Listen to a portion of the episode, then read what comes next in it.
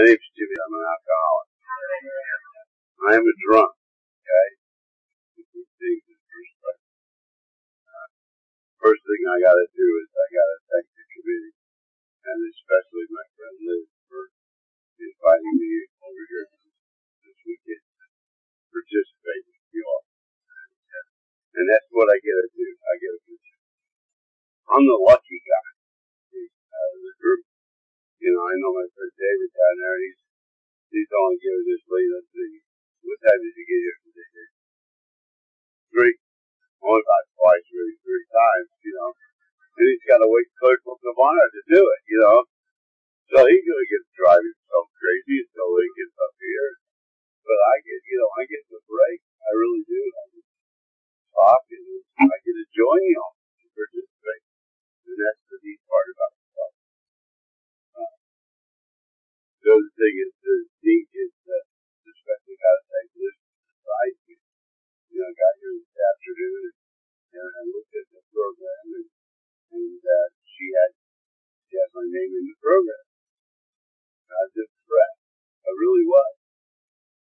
See, typically what happens, I mean, I'm not, uh, you know, going to bring up old habits or old things, but the reality is, is that what typically happens to is I'll get a call at about 1 or 1.30 on a Friday afternoon, you know, and they'll say something like, we had this real good speaker to kick off tonight,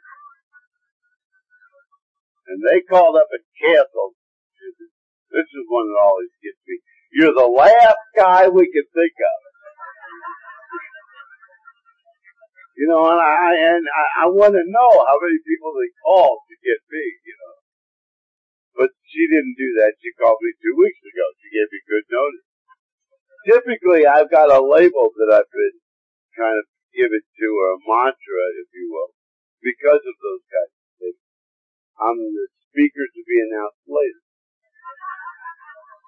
You know, and that not to, you know, not to toot my own horn or anything like that. But if you see on the flyer, speaker to be announced later, see you're here tonight, now you don't have to go. See? You say, I already heard that speaker. I mean, you know, I got his tape, you know. So, I'm just an alcoholic. I'm just an alcoholic who uh, used my Almer and Connecticut from time to time, which I got addicted. But we won't go there because this is a meeting of alcoholics. And as your banner so rightly proclaimed, it is in fact this weekend is is evident, it's flat out in your face, undeniable evidence that everybody in this room is in fact a miracle of healing. And I'm delighted with the fact that, that I got the opportunity to kick this thing off because, you know, I mean, that's the way I feel. That's the way I've felt for a long time. That the process of recovery is so absolutely magnificent. And the miracle that is about the recovery from the disease that we're told that we have. It's such a turnaround that these kinds of events, and I, I love my friend announcing all the future ones, because those are celebrations. They really are. They're a chance to get together with the people who in fact have been in the process of healing. And the neat part about that is nowhere else Nowhere else. No other organization. No other terminal illness, if you will, has such celebrations. You know, they have survivors meetings. And I'm not knocking Please don't, please understand, I'm not knocking They have survivors meetings. Or they have seminars. Or they have, they have education meetings or whatever. But they don't celebrate the fact that they are, in fact, every day, like I am, that I walk around on the grassy side of the, of the ground. I'm a miracle. I'm a living, breathing, walking miracle. And that's what I want to talk about. I, I got to set some caveats, some stakes in the ground, if you will, before I get started here. I don't go long-winded into a drunkalog. And I'm not knocking the people who do, but literally, as far as I'm concerned, my life started about 24 years ago. You know, it really did. Any semblance of life that I had before that was purely coincidental. I mean, really. You know, I, I love the kind of terminology that, that, uh, uh, that Wilson used in the book. Because it's pretty to the point, you know, I mean, it's, it's kind of right there, kind of hits you dead, you know, in the middle of your chest or wherever you think it ought to hit you. But it's, it's pretty good, you know, it, it's just, the alcoholic life is the abnormal one. So he usually doesn't think so, you know. And, and they also use real nice little terms like the alcoholic is in full flight from reality. Not half flight. Not over there on the, on the hover place, you know, not warm enough full flight from reality, you know. But you ask an alcoholic how he's doing, even a new alcoholic in the program, you know, and he'll tell you, you know, he'll tell you, I'm doing fine today. Of course, we all know what fine means, right? I was lucky enough to hear a speaker by the name of Bobby about, about 20 years ago over here in Cincinnati and he talked about fine first time I heard it. And you know, when I came in Alcoholics Anonymous, the last person that I wanted to be was an alcoholic. The last place that I, I make no apologies about this. The last place I wanted to be on any given Friday night, you know, was hanging out with a bunch of alcoholics. That to me was not a real good indicator that a good time was in the offing, you know. That means, that meant that there was going to be some destruction, you know. There was going to be somebody hurt before this deal was over with. In the last days, the people that I hang around with, you know, they hurt me. And they hurt it pretty regularly. But not one of them, not one of them that I met not one of them. And I would perceive that there's not one person in this room tonight that ever in the middle of your cusp of your drinking or using ever got up in the morning and said, gee, it's not going to be a bad day out today. Let's see. I'll go destroy somebody else's life today and wind up in jail and have everybody mad at me. I don't think anybody ever did that. You know, I know I did. I didn't have a clue what I was doing to other people most of the time. You know, the standard mantra of the practicing alcoholic out there was, well, everybody does it, don't they? You know, somebody gave me an interesting statistic one time. They said in the city of Indianapolis, there's 1.4 million people. They have they have incarceration, incarceration housing in that city for a little over 5,000. Okay? Now figure the odds. Even if it was a horrible problem, even if it was a horrible problem, and all jail cells were full and they were overflow, we're still talking about a very, very, very small minority of the population. You know, and that, well, everybody goes to jail, does it? No, everybody doesn't go to jail. So when I came to Alcoholics Anonymous on the 20th day of May of 1980, I looked around and this was the last place I wanted to be. As a matter of fact, you know, what was interesting, and I bet we have some people in this room tonight, And I, I welcome you here tonight if you're in this condition. They came, I came to the meeting and I looked around the room and the last person that I wanted to be on that day in that room was me. That was the last No matter how bad your trauma was, no matter how bad your affliction, no matter how bad your life, quote unquote, was at that time, I could guarantee you, we start playing it, can you top this? And I'll get to the top of the hill as fast as anybody. because that's the fact. I, you know, I, anybody's life was better than mine.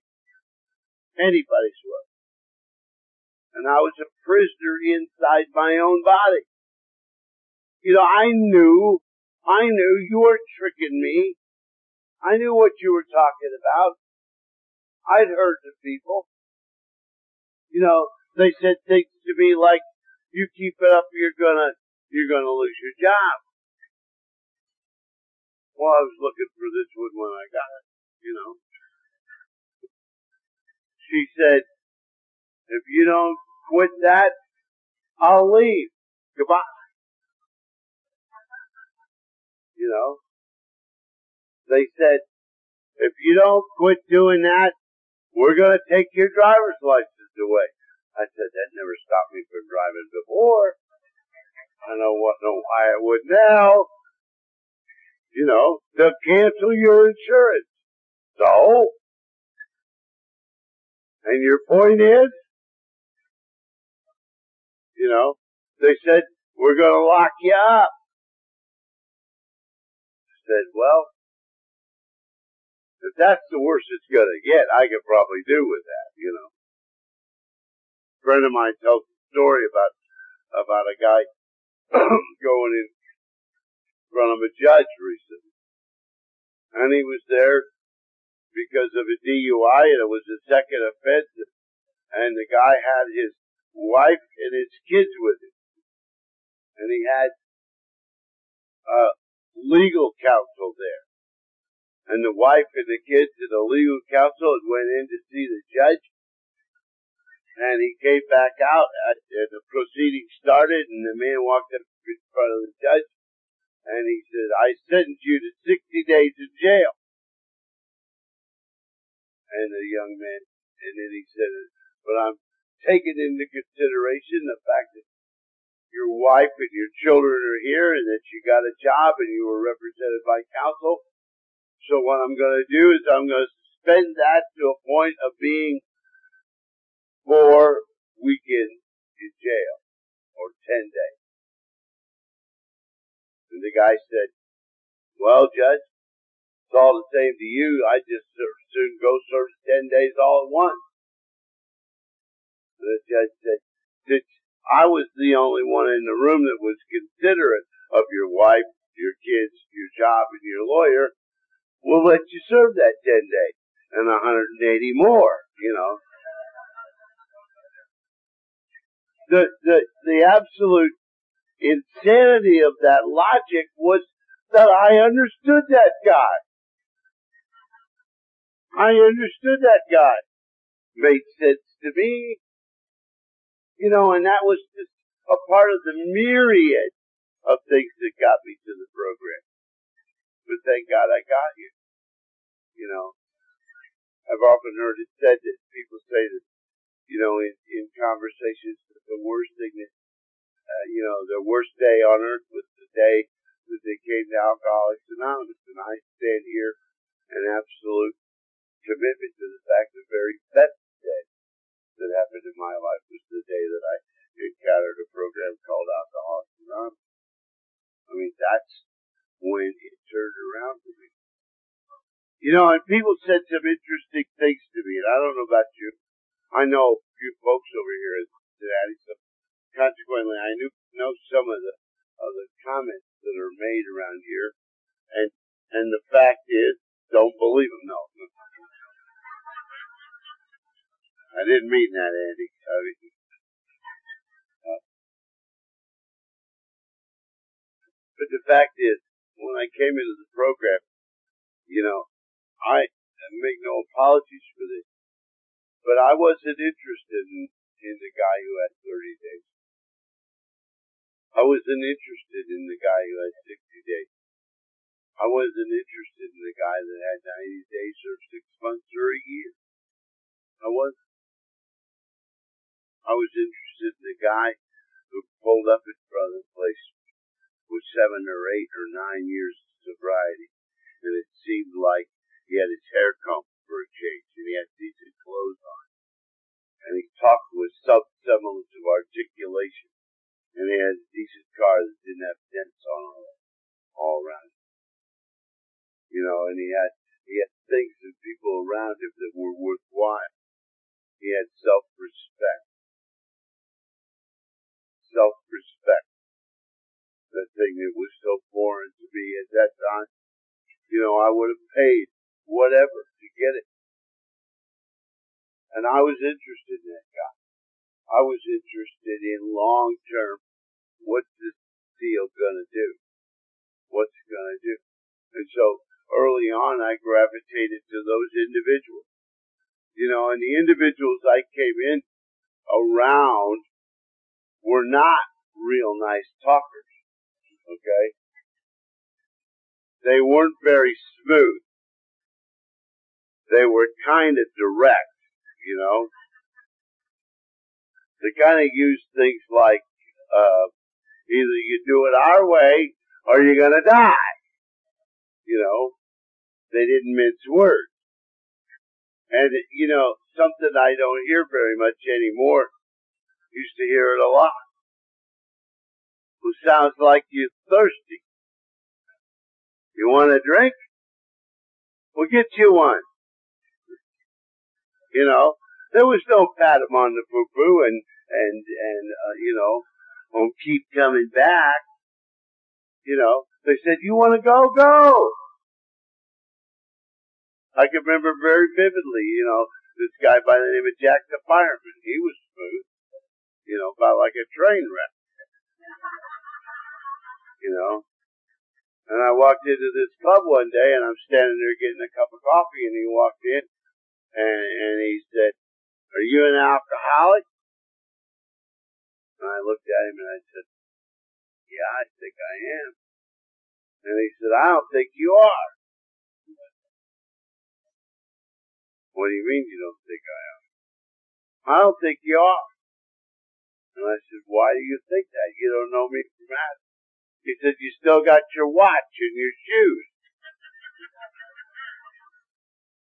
well, I was indignant, you know, I mean, I said, that guy made me mad. You know, who did he think he was? So I went out and stayed sober for another day, despite it. You know, despite it. I walked into a meeting, I was in a meeting one day, and I'm living in a recovery house. I mean, not what you'd call, you know, the Taj Mahal. And I'm in there and I'm waxing philosophical for one day. And one of the individuals came up to me and he said, you know, something real nice and smooth. He said, God gave you two ears, one mouth. Figure it out. I couldn't the first time he said that. I couldn't. I had to go ask him what he meant. You know, you want to talk about embarrassed, you know. He said, well, Tell you what. He said, I'll make it easy on you. Why don't you just pull that cotton out of your ears and instead of putting it in your, you know where, put it in your mouth. It'll do more good. I thought, man, this guy's smooth, you know? I'll tell you a little bit before we get into that. I came out of high school, headed for college, with all the anticipation of any other 18 year old. I mean, the world was going to be my oyster. You know, somebody had done something to me, and I'm of the belief that this happens frequently with people in the program. I really do. Some point in my early childhood years or teenage years or early 20s, somewhere around in there. Some, I did something to gain some notoriety or some acclaim. And somebody tapped me on the shoulder and they said, you, Jim Nation, are sharp cookie. You got a brain. You got talent. You're going to go far. You know, and I took that information and sat right here in the back of my head. And so when alcohol was introduced into that little environment, you know, and I can't stand up here and tell you that the reason I'm an alcoholic is because I was beaten at the hands of abusive parents, or that I was from a one-parent family, or that I had strange brothers and sisters, or that, you know, I suffered any kind of indignation. I was born in a Midwestern family, and although we didn't have everything we needed or we wanted, we had everything we needed. I came from a family of 12 kids, and you know, my father said it was the guy who said it was cheaper by the dozen ought to be taken out and being shot. Some days I'd agree with him, you know. But the fact is, the man provided, you know, in a in a good Catholic way. Obviously, we were Catholic, you know. And honest to goodness, the fourth step will get rid of that stuff. It really will, you know. You can become a recovering Catholic too, as well as you know, and I was, was a family of practicing Catholics. And although I practiced, practiced, I never got any better at it, you know. Sometime later, you know, people would come up to me and they'd say, you know, are you still a Catholic? And I'd say, well, you know, that's kind of like walking up to a black man and saying, I know you were raised black, but are you still one today? You know, it's just, I mean, it's, it's bred in. You don't have much choice. You know?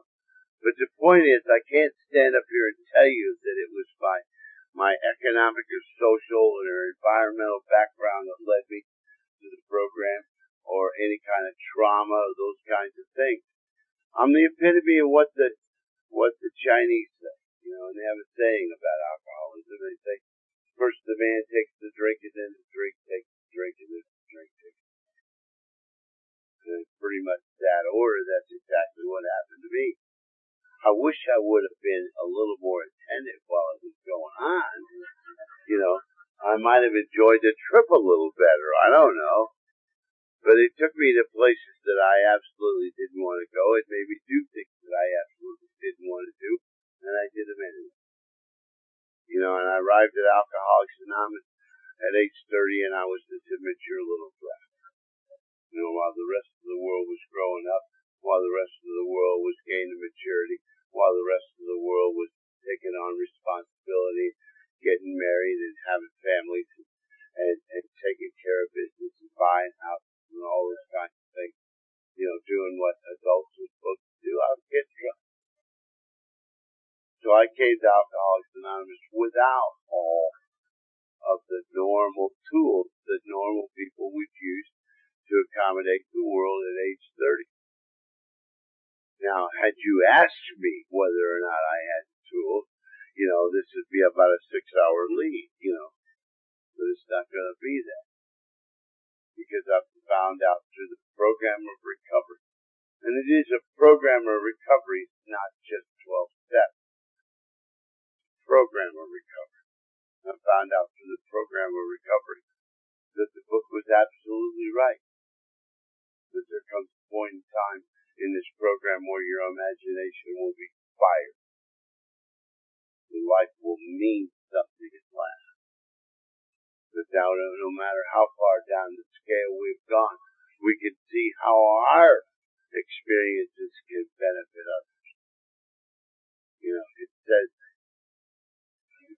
it says the most satisfactory years of your existence lie ahead ahead.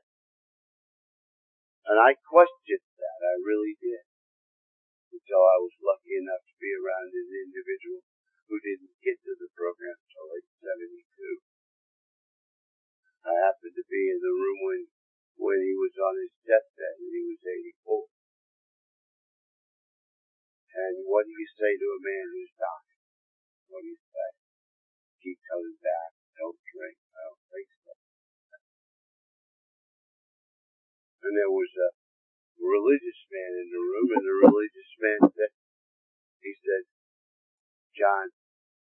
It's gonna be alright. And John looked at him and he said, no, Brett, it's not gonna be alright. It is alright. He said, I can sincerely say to you that at 84 years old, I have only lived the last 12 years. And he said, I would have missed the whole thing had I not under, found out what life was all about at age 72. Well, that's an unbelievable statement. That's an unbelievable statement. Does it, did his life have some semblance of problem? Did his life have trouble? Sure he did. Welcome to the human race. You know, I've been around, hanging around this place for 23 years and six months and a couple of days. And, and what I've discovered by hanging around here is guess what? The program of Alcoholics Anonymous doesn't, doesn't immune, immune me from trauma. It doesn't immune me from problems.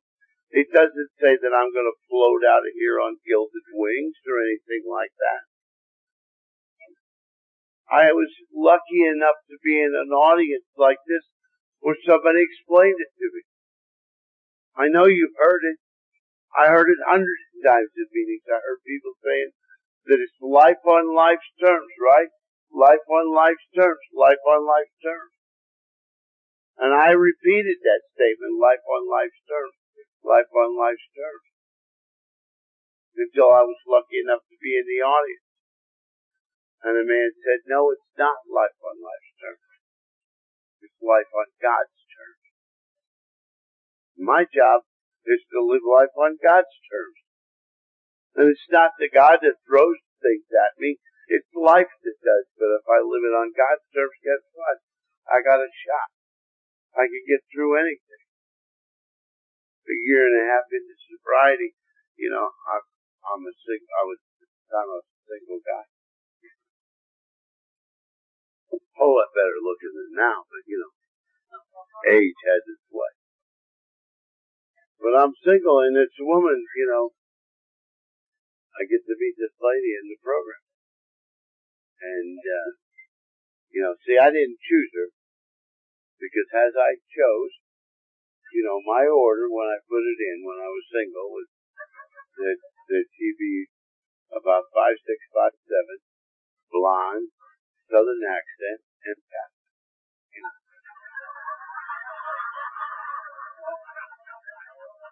And I told him I'd do the interviewing for him, okay?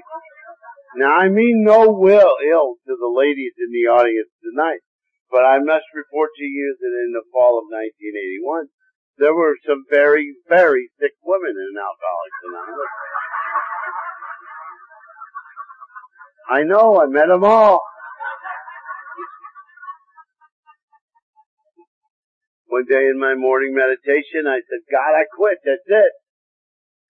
You want me, of course, alcoholics is nothing but extreme. You want me to be celibate for the rest of my life? I will be. You know, relationship celibacy, you know. Not too long after that, this five foot two inch brunette haired lady came into my life. You know, and for 20 years we were partners. And, you know, I could stand up here and tell you that I was, was a little bit rancorous out there among them. But as a member of Alcoholics Anonymous, I learned a lesson called fidelity. And I can stand up here in front of you and tell you that for the better part of 20 years I was faithful to that one. That doesn't mean anything to anybody. Me gives me that self-esteem that I look for in that very first meeting. It's something that has to be earned around here. It can't be given. You can't give that away. A year and a half into that marriage, she walked into the house and announced that she was pregnant. I look forward to being a Father, with all the anticipation and all the optimism of any other expectant father. I, I really thought God made a great choice in selecting me to be responsible for another human being. Six months into that, into that, uh, pregnancy, my wife called me from Evansville and announced that, that she hadn't felt the baby's heartbeat all day. She called the doctor, and the doctor said he had come to Indianapolis or go to a hospital there in, in Evansville. She said, I chose to go to Indianapolis. You meet me at the hospital? I did that, and you know when you walk on an OB ward, and you walk down the hall and people look at you and they look away, rather than continue to look at you. It's not good. Anyway, when you walk up in front of a, of a nursing station and the nurse turns without even blinking an eye, she says, Mr. Hession, they're waiting on you right over there. You know, it's not good. I walked into that observation room and my wife was there and her obstetrician and a couple of other specialists were there. And he said, Jim, I got some bad news and I got some real bad news. the bad news is the baby is dead. The real bad news is the position of the fetus and a number of technical things that we won't go into at this moment. She has what we call the 2% of the people in the field of obstetrics simply don't know anything about. It. In fact, if we were to deliver the child tonight, there's a very, very, very good likelihood that she would die short. So the only way that we know to get through this is that she carried the baby to term. So that meant for two and a half months she was going to be walking around with a dead fetus. You want to talk about powerlessness? I'll tell you about it. You want to talk about unmanageability or inability to manage anything in your life? but because of the grace and the absolute understanding of people in this program, we got through that. We got through that. And on the day that she had a child, we named it and we buried it and we did all those kinds of things. And Rob's nutrition had been with us through that whole three month period. And he pulled me off to the side and he said, I gotta ask. I gotta ask. Where do you get the strength? He said, you two people got to be two of the strongest people I've ever met in my life. Where do you get it from? And I told him where I got it from. And he said, yeah, I know about AA, but where'd you really get it Who's your pastor? What church do you attend? See, telling him those kinds of things just didn't compute. I know and you know that the difference between spirituality and religion is very simple. Spirituality, or excuse me, religion is man-made. Spirituality is God's given. And He selected who He gives it. Religion is for those of us who are scared to death of going to hell.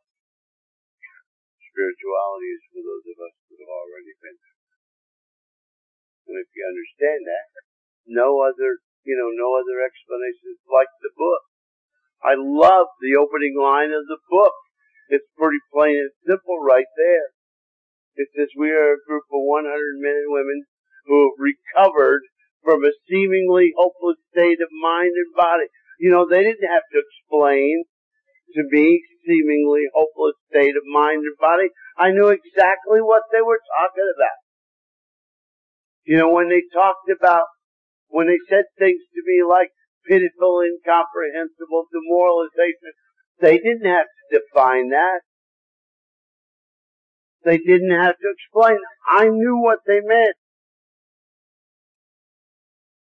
You know, when they said we've come to that point where we had to make a choice.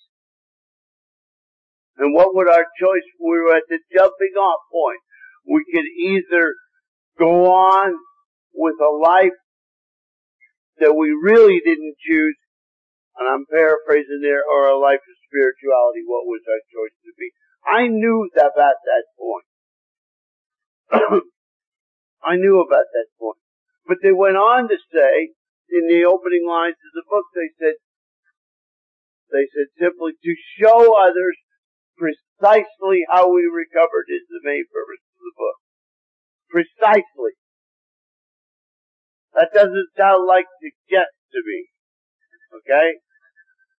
I had a guy early on say to me, let me see, how far can precisely can you deviate?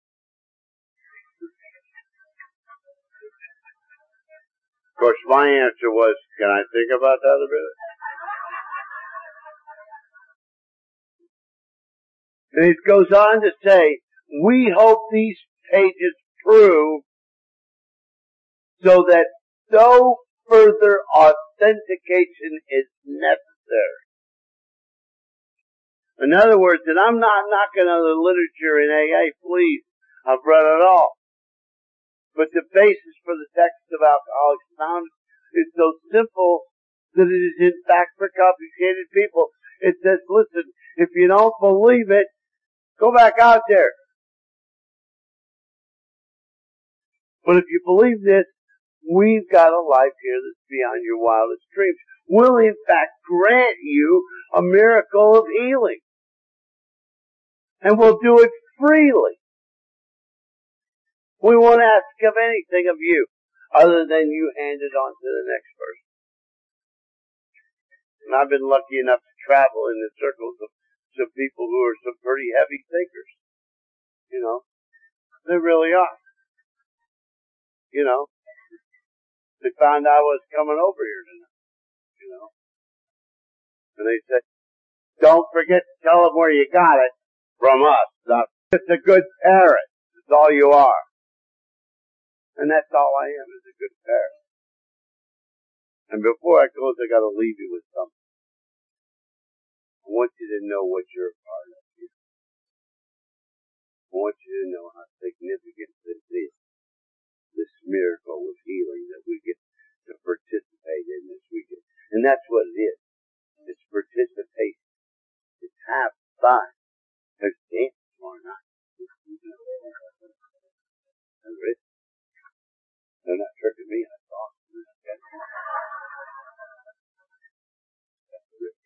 Let me give you an idea of what kind of significance you got your hands on here. A number of years ago, this woman that I met, who's still sober today, I met her. excuse me, when she came into the program. She was pregnant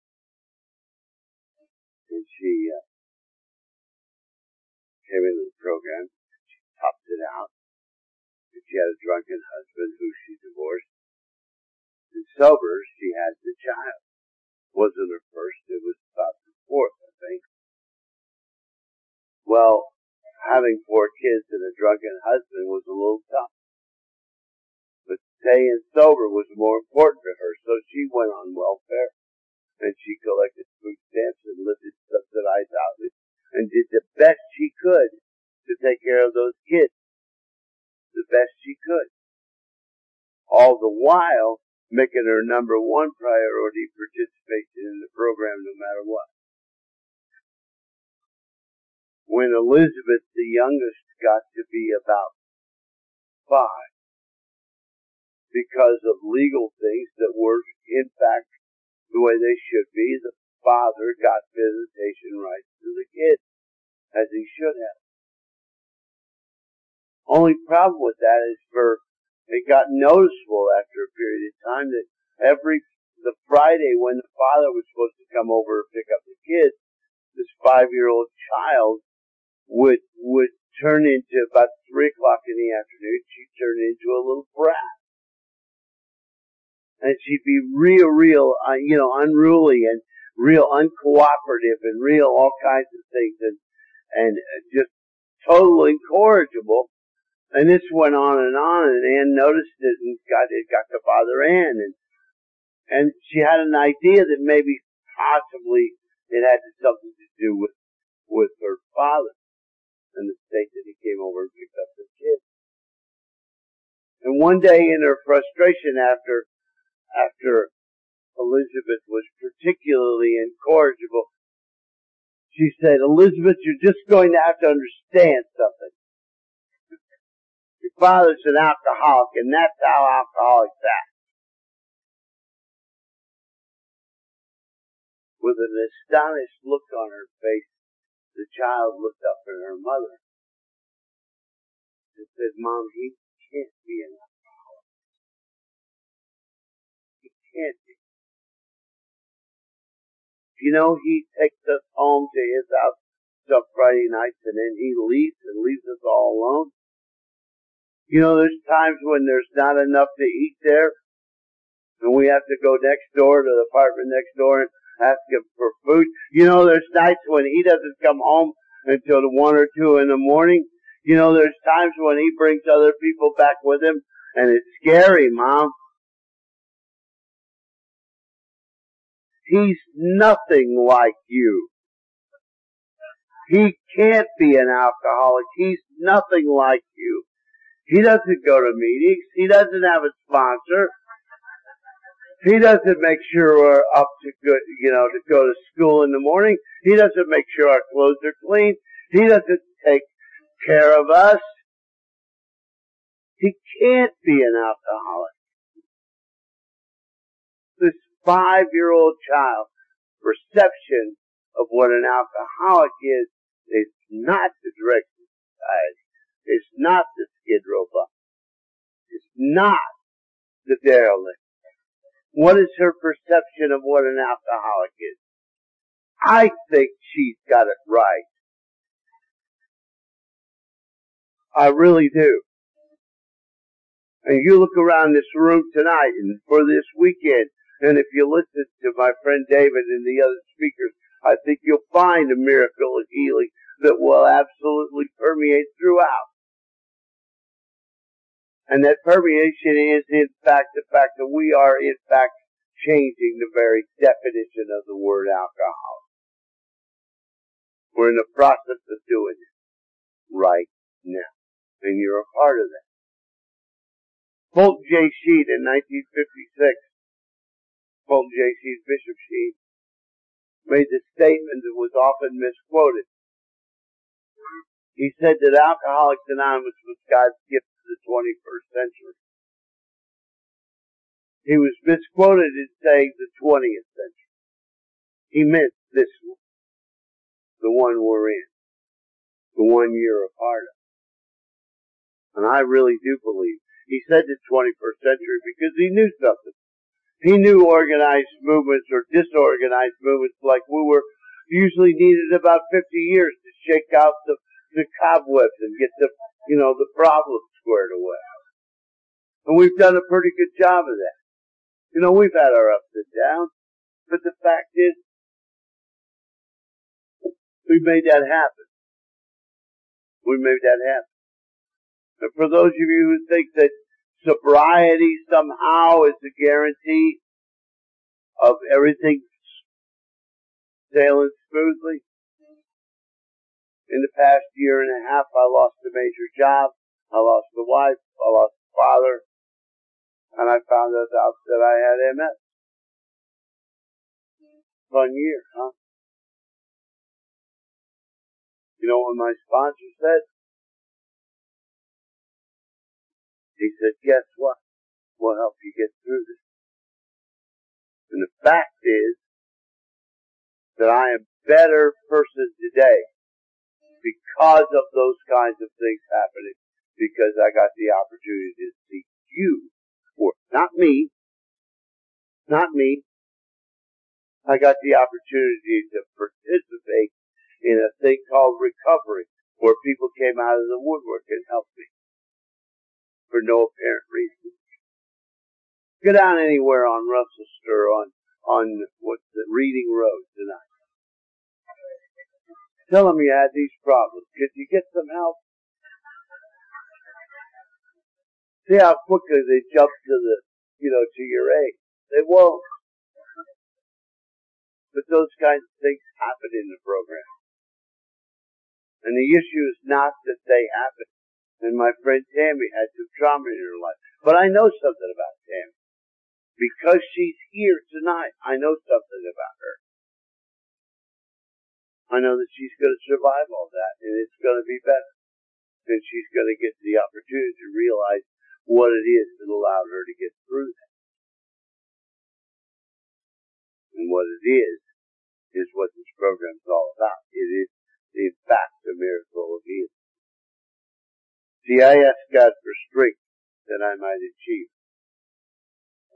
I was made weak that I might learn, learn humbly to obey. I asked for help that I might do great things that I was given infirmity that I might do better. I asked for riches that I might be happy. I was given poverty that I might be wise. I asked for power that I might have the praise of men. I was given weakness so that I might feel the need for God. I got nothing I asked for, but almost everything I ever hoped almost despite myself, my unspoken prayers were answered. I am among men richly blessed. My name is Jim Hessian. I'm an alcoholic. I don't care who knows it, as long as I don't ever forget. Thank you.